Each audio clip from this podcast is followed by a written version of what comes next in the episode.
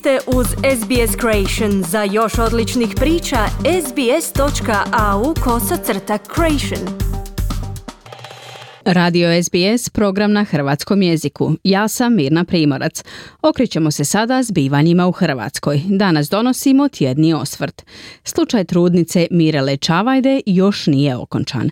Finska i Švedska ulaze u NATO mimo prijetnje vetom hrvatskog predsjednika. Rebalans državnog proračuna najviše zbog gubitka u zdravstvu.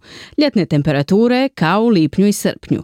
Osoba tjedna je Pero Puliz. O naglasima tjedna s Klarom Kovačić razgovarala sam jutros malo prije početka našeg programa. Dobro jutro, Klara. Dobro jutro. Slučaj trudnice Mirele Čavdaje postao je prvorazredna politička tema. Kako se to dogodilo? Nakon tri tjedna maltretiranja odobrili joj pobačaj. Naslovnice su današnjih dnevnika sa slikom mlade trudnice.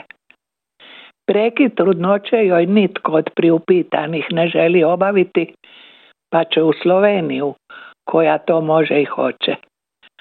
Za to nevjerovatno stanje u zemlji u kojoj je legaliziran pobačaj kriv je, kažu, zakon star više od 40 godina. Sabor jer je zanemario odluku Ustavnog suda staru četiri godine o donošenju novog. I prijedlog novog zakona što ga je prije dvije godine Saboru predložio SDP. Jučer ga zastupnici na odborima nisu prihvatili. Danas se o njemu glasa, a sinoć je u devet hrvatskih gradova organiziran prosvjed kojim se podržava Mirela Čavajda, a od institucija i države traži promjena ponašanja. Što se zapravo traži? Sudionici svih tih skupova traže isto. Legalan, besplatan i dostupan pobačaj svakoj ženi. Mirela Čavajda je, poput slavne talijanke Orijane Falači, uputila i pismo nerođenom djetetu, izuzetno emocionalno obraćanje biću s teškom dijagnozom nedvosmisleno tragične budućnosti. Tri tjedna njezinog obilaska, četiri bolnice i čekanja na prvostupanjsku i drugostupanjsku konačnu odluku trudnoću treba prekinuti, ali to nitko ne čini u Hrvatskoj. Vrhunac licemjerja hrvatske medicine. Ministar i ne pomišlja na ostavku. Novi zakon o pobačaju, ako se sada i usvoji, ne mijenja hrvatsku praksu koja uvažava i priziv savjesti liječnika, a priprema se i hod za život Željke Markić, osvjedočene protivnice pobačaja. Kako bi sve to moglo završiti? Prekidom trudnoće zbog e, opravdanih medicinskih razloga, jasno u Sloveniji, trotjednim mukama žene koja je sve to podijelila s javnošću i gotovo je sigurno tužbom Europskom sudu za ljudska prava. Priupitani pravni eksperti jedinstveni su.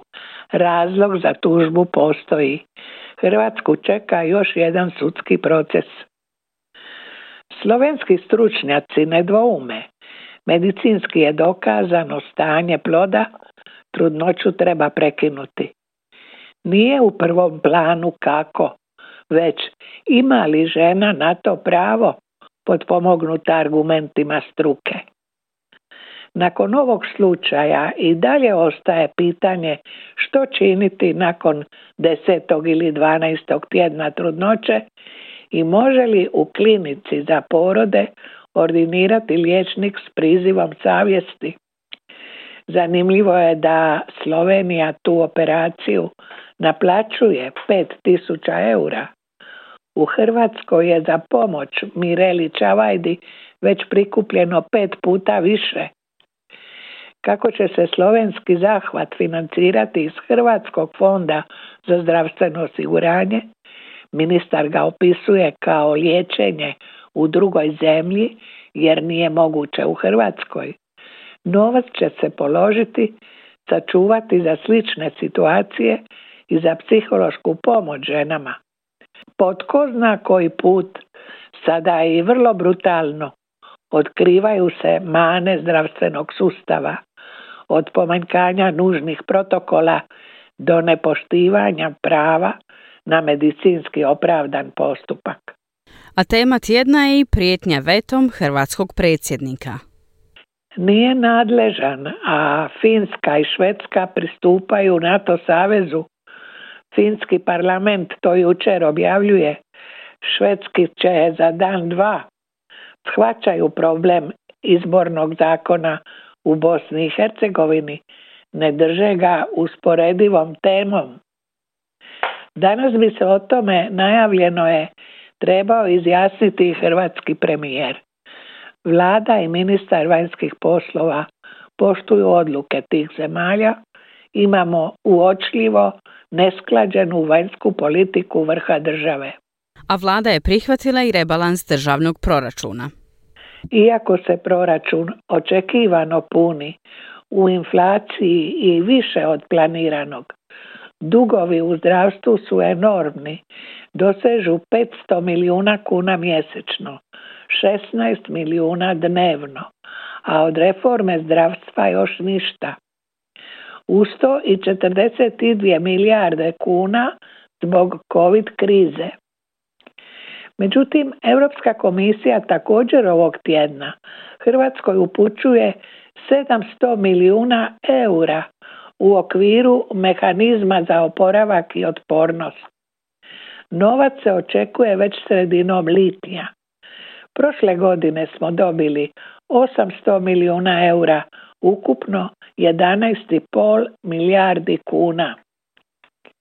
Ako ispunimo sve tražene uvjete, dobit ćemo ukupno 6 milijardi i 300 milijuna eura bespovratnog novca, a o nama ovisi hoćemo li ga kao najveći dobitnici znati i potrošiti.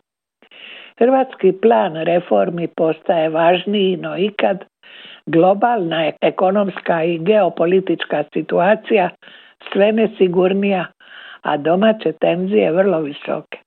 A visoke su i vremenske temperature.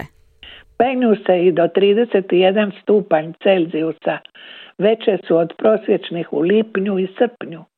Klima se mijenja, a mi se prilagođavamo.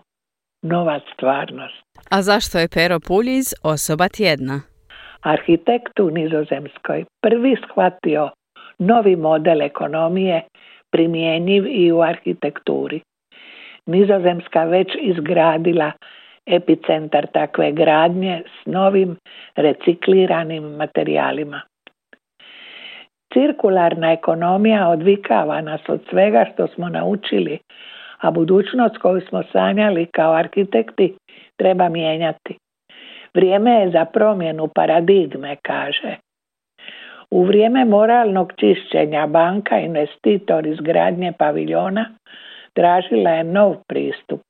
Materijali reciklirani, a alumini željezo kositar nestali. Čak smo tražili bankare da za potrebe akustične izolacije donesu svoje traperice koje više ne koriste. Sva zvučna izolacija je od trapera i nije skrivena, već vidljiva, kaže arhitekt Pero Puliz. Pero Puliz je završio arhitekturu u Zagrebu, u Nizozemskoj, s Branimirom Medićem radi već dugo i njihov arhitektonski ured u samom je vrhu nizozemske arhitekture. Prva cirkularna zgrada, paviljon Circle, rezultirala je knjigom Lessons in Circularity, u kojoj je opisano iskustvo projektiranja i gradnje prve takve zgrade u toj zemlji. Aktualni projekt ureda De Architekten je parkiralište za bicikle u Eindhovenu, zgrada koja će imati mogućnost lakog demontiranja. Rade s materijalima koje investitor ima, a oni su željeznice, pa je od prozora vlakova koji se više ne koriste nastala fasada zgrade. Održiva arhitektura plijeni pažnju europskih investitora. Master plan Florence 21 je nova zelena ikona Praga gdje su sve ove ideje primijenjene u znatno većem mjerilu. Novo razdoblje arhitekture, čiji je začetnik naš zagrebčanin Pero Puliz, započelo u Nizozemskoj, širi se Europom.